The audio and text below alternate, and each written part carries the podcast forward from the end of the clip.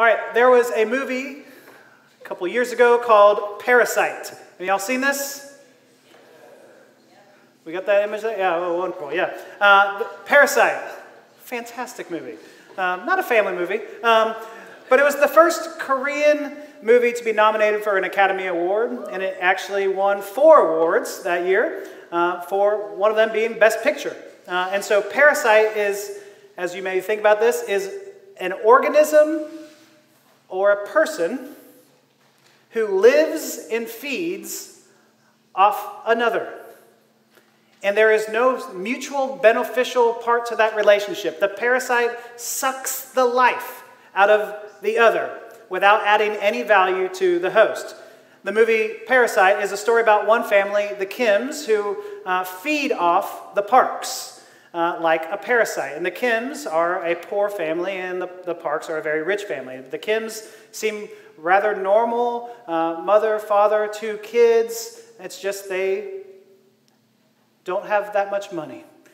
And over time, uh, they, they, they lie, they cheat, and they swindle their way into the Parks' life and ultimately into their homes and, and almost fully take over like a parasite would into this family. And ultimately, the movie is a social commentary uh, and satire on the gap between the wealthy and the poor in Korea, and that could be applied to the wealthy and poor in any country, including ours.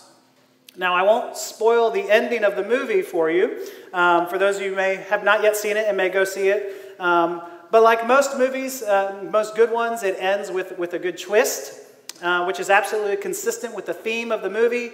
Um, and it, it, actually, I think, transforms what the movie was, where you, in the genre that you may have thought it was as you're watching it, from a comedy uh, or a satire or a drama to a horror film. So maybe I did ruin it. Uh, and if you think about it, perhaps that is the only genre suitable to adequately capture the obscene gap between the rich and the poor in today's world. It's horror. And so today we're going to be talking about parasites. Woo! Easter went quick for you, didn't, didn't it, Slim? Wonderful. Yes, we are. We are talking about parasites because, as beautiful and joyful as last week's Easter theme was in our story today, things are about to get real. Jesus is about to go into a time where things are going to get really, really bad in the Gospel of John. And so, no, we're not talking about parasites like tapeworms or anything gross like that. It's worse. Today, we're going to talk about the takers, the matchers, and the givers. Uh, there's an Adam Grant quote that says this that people tend to have one of three styles of interaction. There are takers who are always trying to serve themselves, matchers who are always trying to get equal benefit for themselves and others, and givers who are always trying to help people. So that's where we're going today. Takers, matchers, givers. Which one are you? Which one do you feel like you might be if just a broad stroke of this? Taker, matcher, or a giver? Our text today actually has all three in it, and so let's look at it. The takers. Uh, if you remember from last week, Lazarus was raised from the dead, and that, uh, as Malcolm preached on Easter Sunday, that Lazarus was raised from the dead, and you would think the town would, would be on fire. Like, what? Resurrection in our midst, like you would think everyone would be go- coming to faith. There would be this, this stir and this buzz you might yourself be asking the questions that they might be asking. Like, I want to ask Lazarus a lot of questions, like, was death painful? Did you see a great light? Like, what happens at that moment? Where was Lazarus in that time where he was really dead, when he was dead, dead? And John gives us none of it. John doesn't give us any clue of what happened to Lazarus. I'm sure they asked Lazarus those questions. But John doesn't answer any of that. What John does in verse 45, he says, Therefore, many of the Jews who had come to visit Mary had seen what Jesus did, believed in him, which seems like the normal response to hearing about a resurrection, right? Like, oh, you have power over the death. Oh, okay, I'll do whatever you say. If you know someone has power over death, you respond in that way. You believe in them. You respond to them in that way. And then here's what verse 46 says, because it goes on. But, and you know that's a bad sign when someone yeah buts the resurrection. they raised from the dead. Yeah, but. that's a bad sign. But this is what happens here. But some of them went to the Pharisees and told them what Jesus had done. snitches are going to get stitches. Then the chief priest and the Pharisees called a meeting of the Sanhedrin. Let's have a meeting. the dead are raised. Let's, let's have a meeting to discuss this. Uh, people are coming to faith. The dead are raised let's discuss this a little further. And it just, it, it grinds my bones to hear of, of, of, the way there's responses here. But let, let's give them a chance. Maybe this meeting is to celebrate this huge victory of life over death. Verse 47 goes on, says, What are we accomplishing? They asked. Here is this man performing many signs. If we let him go on like this, everyone will believe him, and then the Romans will come and take away both our temple and our nation. No. There it is. There's their real motivation being revealed right there. The religious leaders are worried about losing their position, their status. Everyone will believe him. Is it true or not? Is the question we need to find out. Is that true or not? Everyone will believe him. It doesn't matter. Like that's that's important. They're like, I don't care if it's true. What that means for us is that the Romans will come and they will take away our temple and our nation. And do you hear how gross that sounds? There's nothing more putrid than religious pride. Our temple, like our moneymaker. You hear what they are concerned about right here. They are so concerned and they're so self obsessed and absorbed that they're saying, what does this do to us? I don't care whether it's true or not. What does it do to us? Now, some may want to say, let's polish this up a little bit and say it's not as bad as it sounds. They're really concerned about what the temple means for the people. It's how to serve the people. Okay, maybe so, but let's find out what their true intentions are. Verse 53 So from that day on, they plotted to take Jesus' life. There's really no sugarcoating this. Jesus is a threat Jesus is a threat. Yeah, it's hard to get around that. You can say, well, is there a way to get around that? What do they do with Lazarus? Lazarus has just been raised from the dead. He is living and breathing, walking proof of the power of Jesus' resurrection. What are we going to do with him? If you jump to chapter 12, verse 10, so the chief priests made plans to kill Lazarus as well. Imagine you're Lazarus. Again? I just died. like, that would just be wild. Like, I already did it. Like, life, death, life, death, life, death. Like, do you know how many deaths can, what that would do to a person? like, ah, ah. It would, it would kill you, right? So, it would just be wild for him to be thinking, you're going to kill me, and I've been raised from the dead. Like, that is just wild. But this is what takers do. These are these religious leaders are takers, and takers say, if you're in my way, you got to go. If you are in my way, I'm going to stampede you. Because the religious leaders are parasites. They are feeding off the people, they are feeding off one another. And Jesus is a threat to their kingdom, and they are going to stampede him. That's what takers do. Takers take. Very simple understanding there. Takers take, they consume, they digest, they feed, they, they build, they add, they never stop, they always go.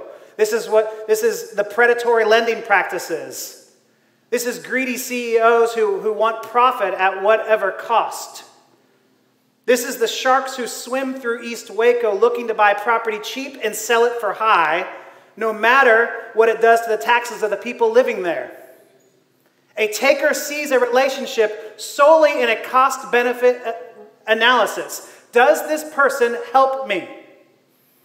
Does this person add something to me? Do they help me advance and climb the social ladder? Introduce me to important people? And if not, rinse and move on.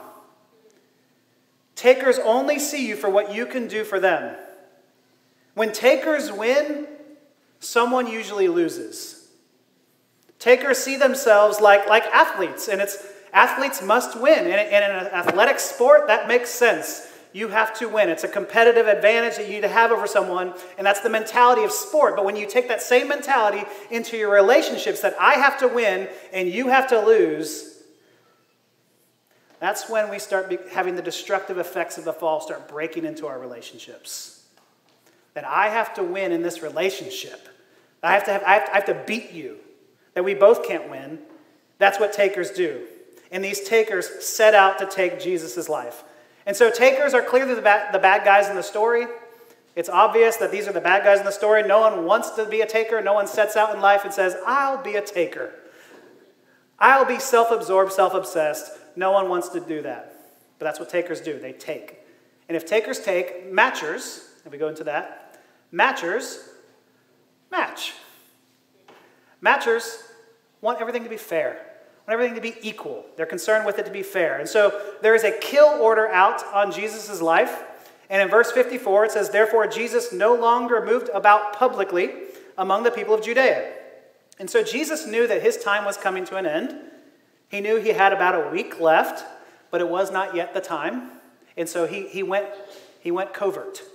He went into a little bit of hiding here. That we find Jesus, and, and that's where we find Jesus in chapter 12, where he goes into, a, into this hiding at this party of Lazarus. It's a small party here, and so just to, to paint the scene of this party here. You have this party, people are eating and drinking and talking. You can, you can hear the sounds, you can hear this, you can smell what good food might have been there at this great party. And who's there? You have the disciples, you have Jesus, you have the, the guest of honor, and Lazarus is at this party. That's what they're celebrating, what Jesus did for Lazarus. That's where they asked him those questions about, you know, is there a great white light and things like this, right? And then who else is at this party? Mary. Mary is at this party. And when we come to this, this passage here and we see what, what, what's happening at, at this scene here, this is a part where I've always asked the question what's Mary doing here? She seems out of place in this, in this scene here. And, and one of my biggest questions as to what's the, what's the role of women in church leadership comes around this question here. And this is something we're going we're gonna explore further next week. So tune in for that, sneak peek. Um, but why did Jesus only have 12 male disciples.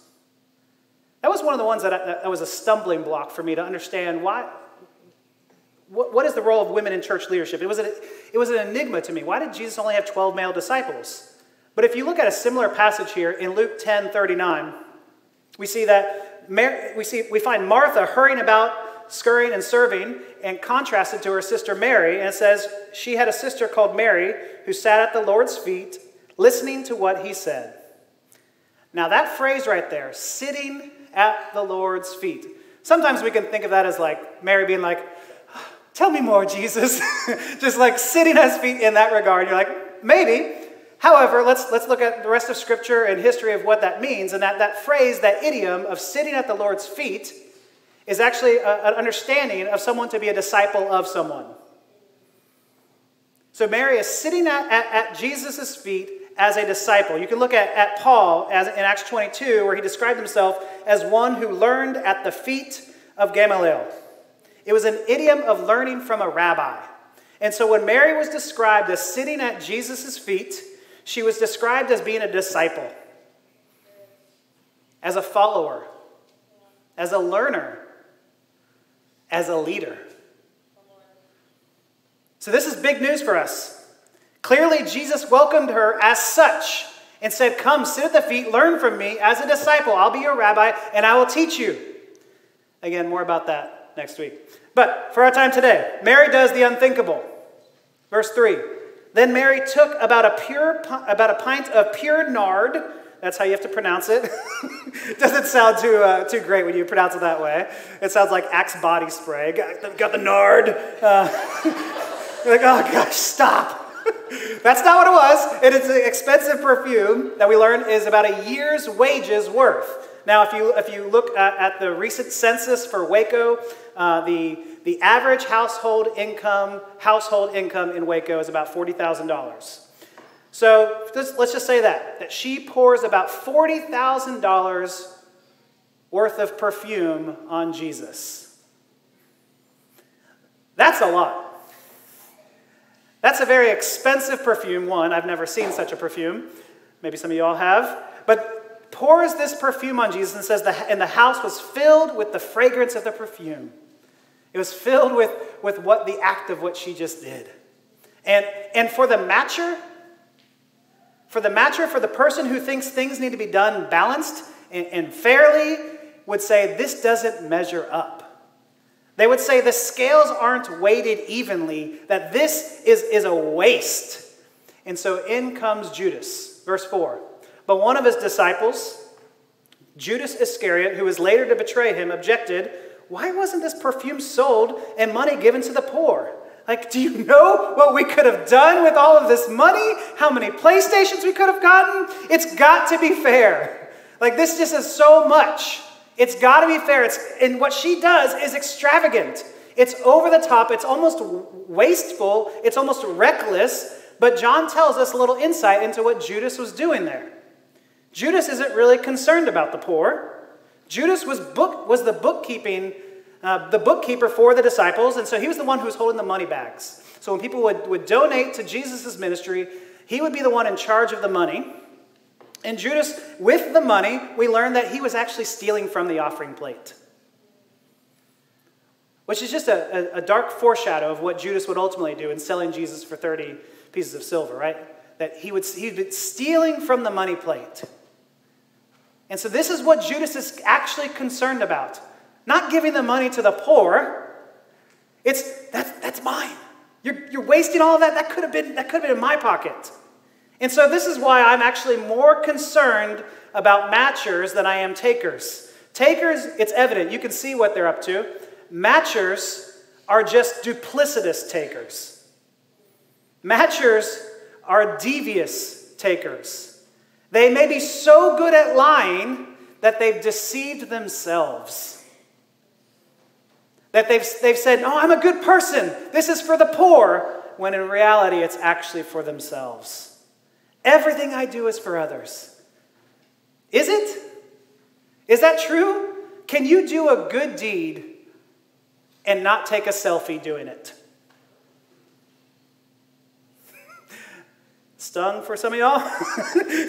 Me too? You see, there's this old doctrine called incurvatus in se.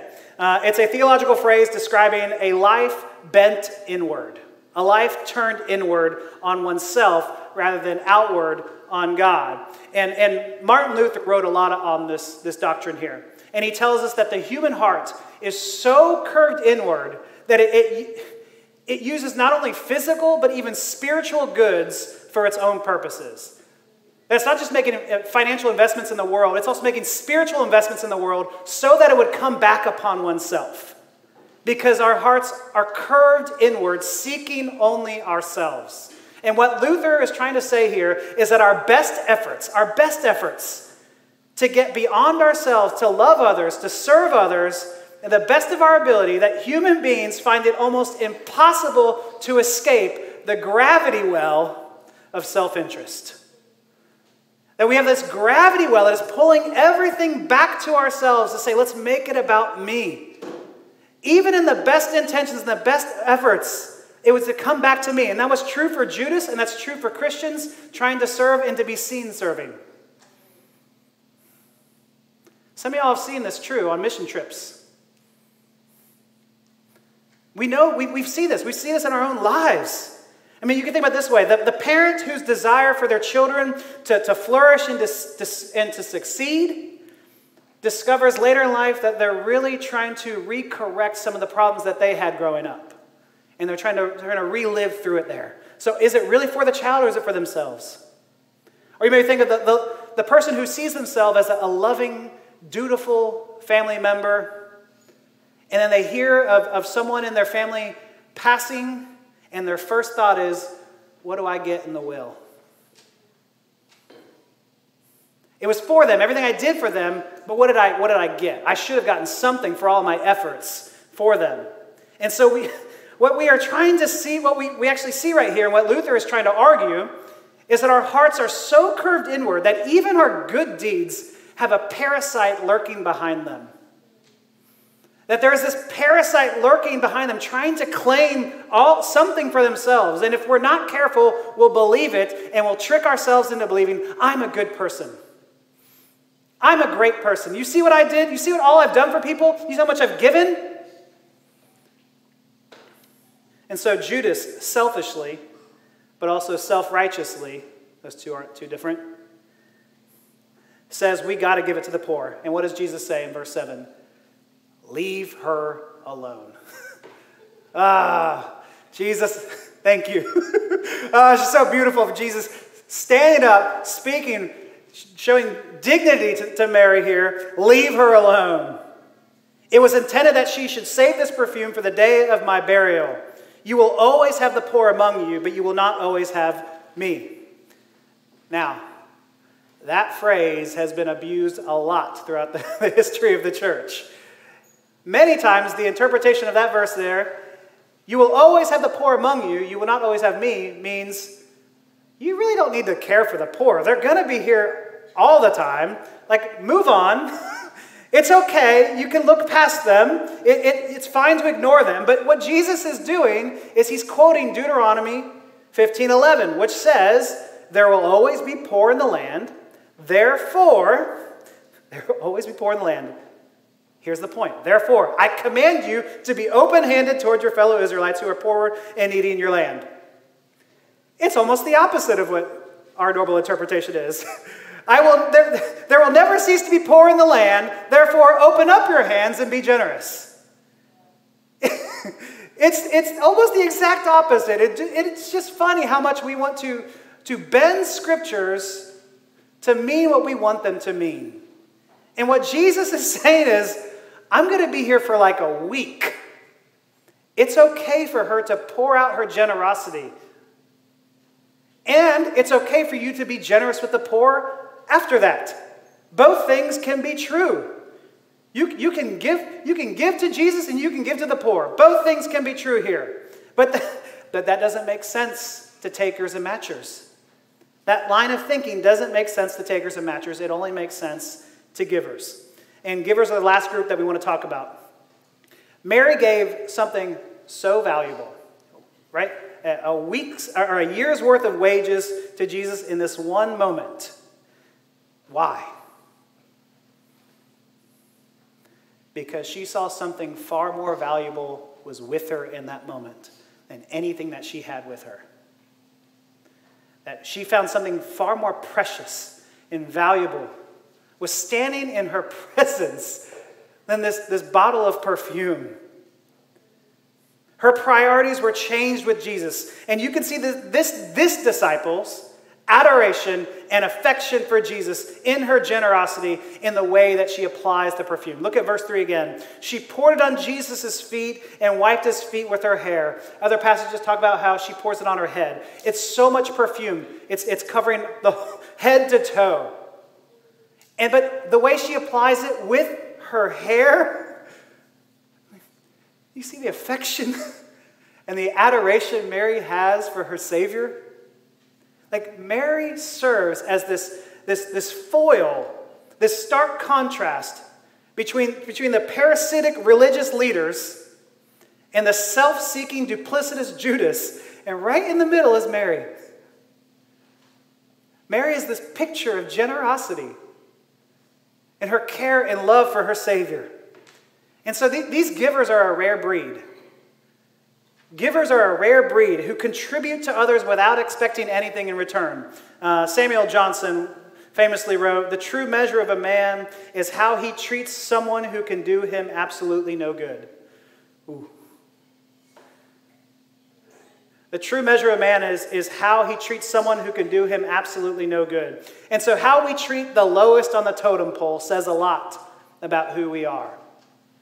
And givers aren't looking at what they give as a way to come back to them.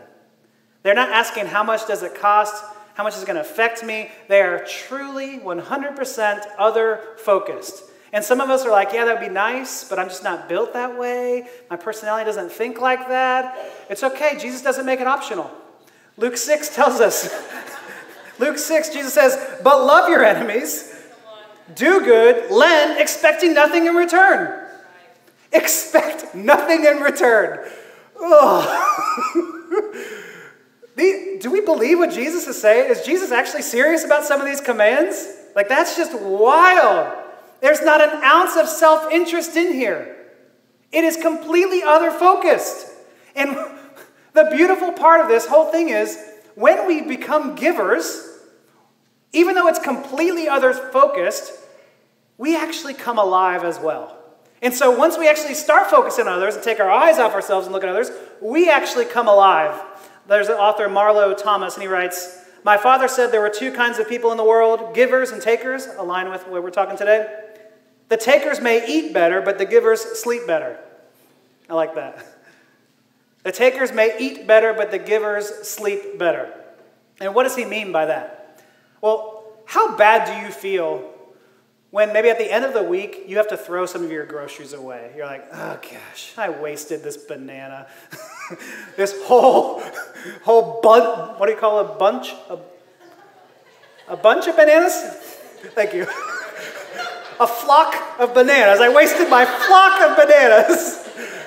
and you have to throw it away. And some of you are like, just make banana bread.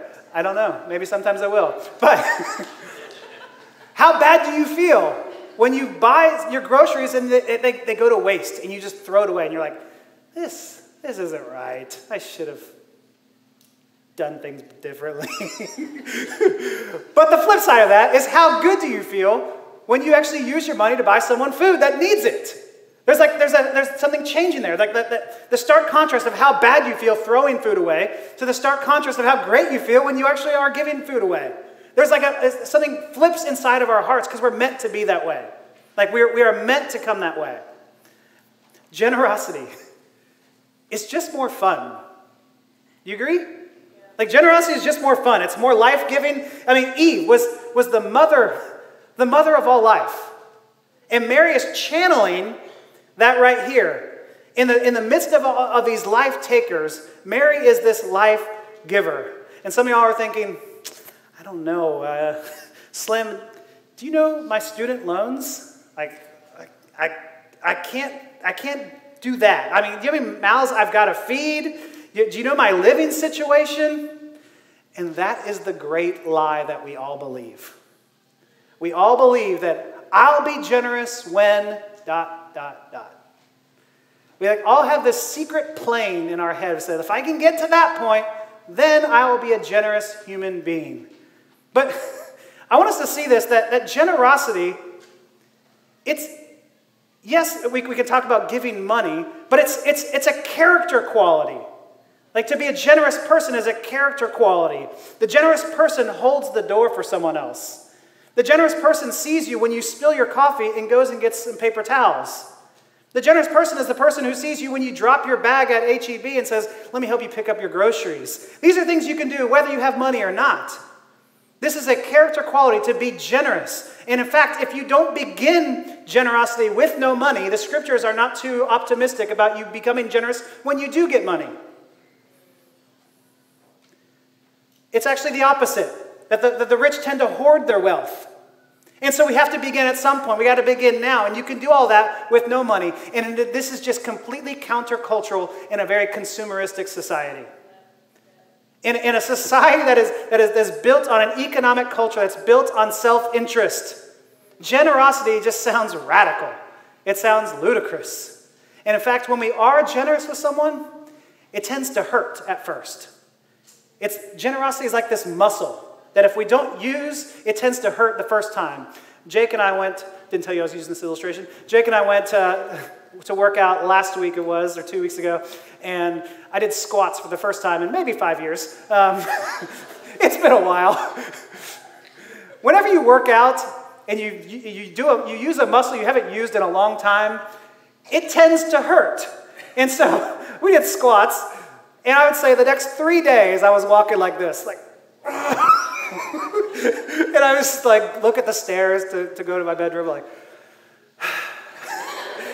gosh! like even sitting down, I was just like, oh, we're gonna go like that.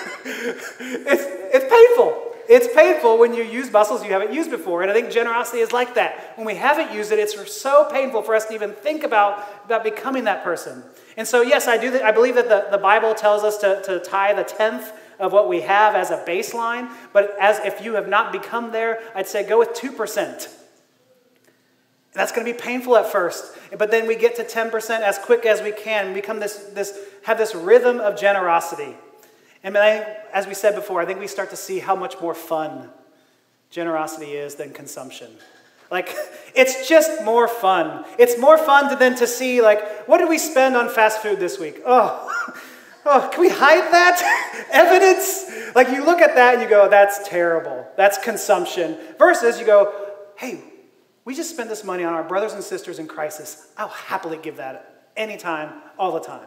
Like, that's that's where we go. Generosity becomes more fun, it becomes contagious. You want to be a part of that.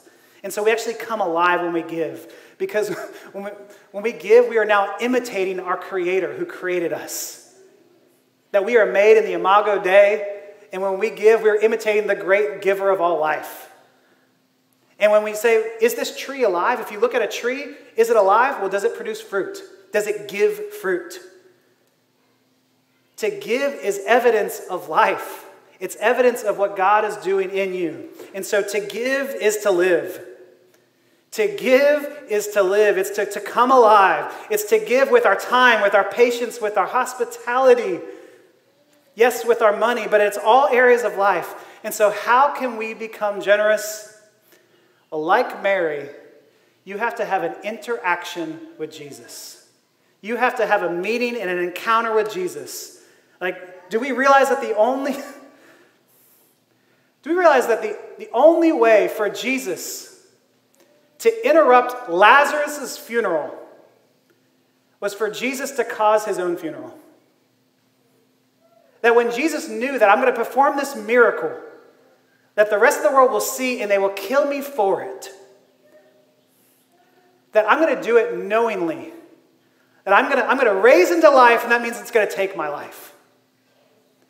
Jesus knew that going into it. Jesus was willing. We have a Savior who's willing to give his life to raise Lazarus' life. And that's what he says for us that we have a Savior who's willing to give his life for your life. That he's willing to, to give his life, to spend it fully to bring us back to life. I mean, do we see how extravagant and maybe some might say wasteful that is? Like that is, that is the extravagant grace of our, our Lord and Savior. So the, the high priest of the time, Caiaphas, was right. To end the people's suffering, he would have to die. And in that one act on the cross, Jesus becomes both the giver and the taker. He gives his life for yours and mine, and he gives it away freely, but then he takes. Scripture says that he takes our place. And he takes our sin. And so, in that one act, Jesus becomes a taker in that essence. That Jesus takes your sin. He takes all of our rebellion, all of our doubt, all of our stupid, selfish interests, and He takes, and He takes, and He takes. In contrast to the way we take. But His taking, his taking is generous and he takes our sin and he stuffs it inside of his hands and he stuffs it in his feet, he stuffs it in his body so that he becomes the greatest sinner the world's ever known. And he dies on the cross. He takes our sin and he dies on the cross. And then that one act, he is both the taker and he's now the giver. And he comes to, and then he gives us life. It is a beautiful thing that when we look at what Jesus has done, that should change us. Last week was Easter, yes, but we are living in what's called the Easter tide. The days after Jesus' resurrection, between now and the ascension, is this, this day to, to celebrate the joy of what Jesus has done, that he is risen, and he is risen indeed. That we can celebrate what he's done, and that, that tide, that, that wave, the implications of this resurrection should flow into every part of our lives. It should change us right here. That when you see what Jesus has done, that he ultimately gives his life, and takes my sin, then you are now invited into a new kingdom with a new king. And as citizens of that new kingdom, it should radically shift the way we think about all that we have and about every aspect of our life. When I see that my Creator, that my Lord, that my Savior has died for me, when I'm really honest that I'm, not a, I'm actually not a matcher, I'm a taker. That He did that for me, for, for the least of these. That He did that for me. And that just changes us radically. Like when you meet someone that generous, it makes you want to be generous as well. When you meet someone who's, who cares for you that deeply in the face of our selfishness, it makes you want to, be a, you, to follow in their steps. And so come alive today with the generosity because of what Jesus has done for you. See what he's done, have an encounter with Jesus, and come alive in generosity. Let's pray.